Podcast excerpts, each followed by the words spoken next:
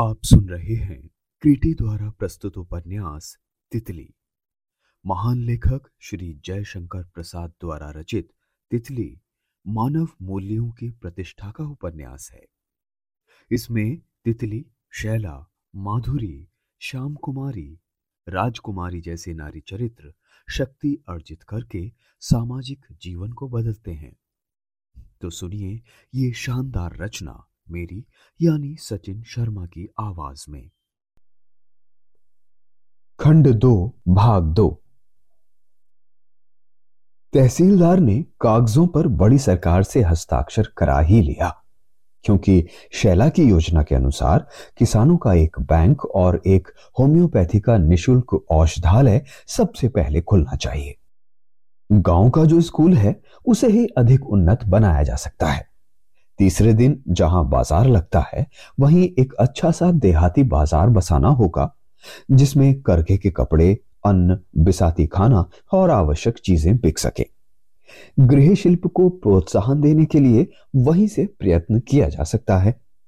किसानों में खेतों के छोटे छोटे टुकड़े बदलकर उनका एक जगह चक बनाना होगा, जिससे खेती की सुविधा हो। इसके लिए जमींदार को अनेक तरह की सुविधा देनी होगी। ये सबसे पीछे होगा। बैंक पहले खुलना चाहिए। कलेक्टर ने इसके लिए विशेष आग्रह किया है। तहसीलदार के सुझाने पर शैला ने शेरकोट को ही बैंक के लिए अधिक उपयुक्त लिख दिया था। किंतु मधुबन के पिता की जमींदारी नीलाम खरीद हुई थी श्याम दुलारी के नाम। वो हिस्सा अभी तक उन्हीं के नाम से खेवट में था। इसलिए श्याम दुलारी ने थोड़ी सी गर्व की हँसी हँसते हुए हस्ताक्षर करने पर कहा, तहसीलदार, अब तो मुझे इससे छुट्टी दो। इंद्र से ही जो कुछ हो, लिखाया पढ़ाया करो। तहसीलदार ने चश्मे में ही माधुरी की ओर देखकर कहा, सरकार, ये मैं कैसे कह सकता हूँ कि आप अपना अधिकार छोड़ दो? ना मालूम क्या समझकर आपके नाम से बड़े सरकार ने यह हिस्सा खरीदा था। आप इसे जो चाहे कर सकती हैं। यदि आप किसी के नाम इसकी स्पष्ट लिखा पढ़ी ना करें तो ये कानून के अनुसार बीबी रानी का हो सकता है। छोटे सरकार से तो इसका कोई संबंध। श्याम दुलारी ने कड़ी निगाह से तहसीलदार को देखा। उसमें संकेत था उसे चुप करने के लिए।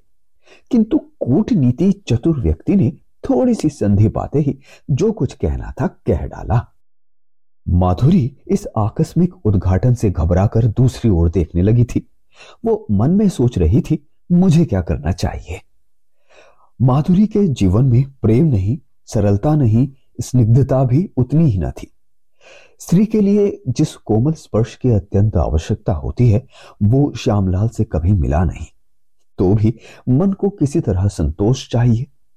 पिता के घर का अधिकार ही उसके लिए मन बहलाने का खिलौना था। वो भी जानती थी कि वो वास्तविक नहीं। तो भी जब कुछ नहीं मिलता तो मानव हृदय कृत्रिम को ही वास्तविक बनाने की चेष्टा करता है। माधुरी भी अब तक यही कर रही थी। चौबे जी कब चूकने वाले थे? उन्होंने खास कर कहना आरंभ किया। बड़े सरकार सब समझते थे।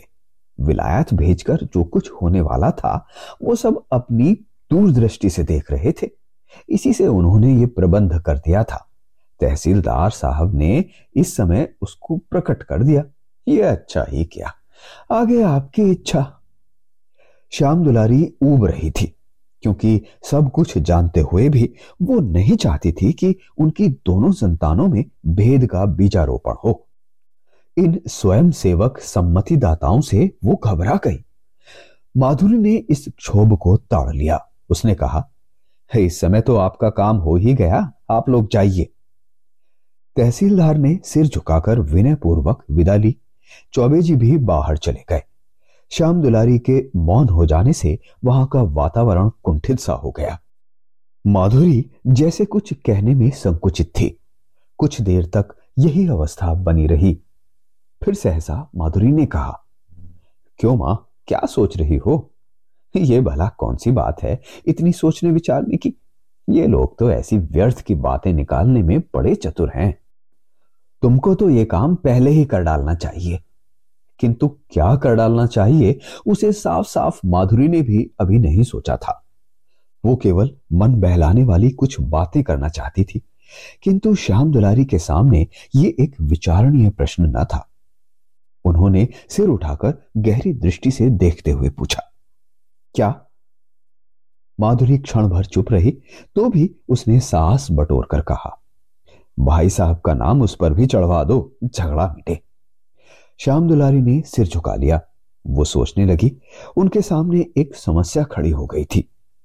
समस्याएँ तो जीवन में बहुत सी रहती हैं, किंतु वो दूसरों के स्वार्थों और रुचि तथा कुरुचि के द्वारा कभी कभी जैसे सजीव होकर जीवन के साथ लड़ने के लिए कमर कसे हुए दिखाई पड़ती हैं।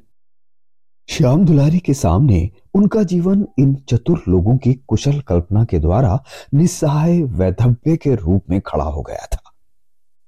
दूसरी ओर थी वास्तविकता से वंचित माधुरी के कृत्रिम भावी जीवन की दीर्घकाल व्यापनी दुख रेखा।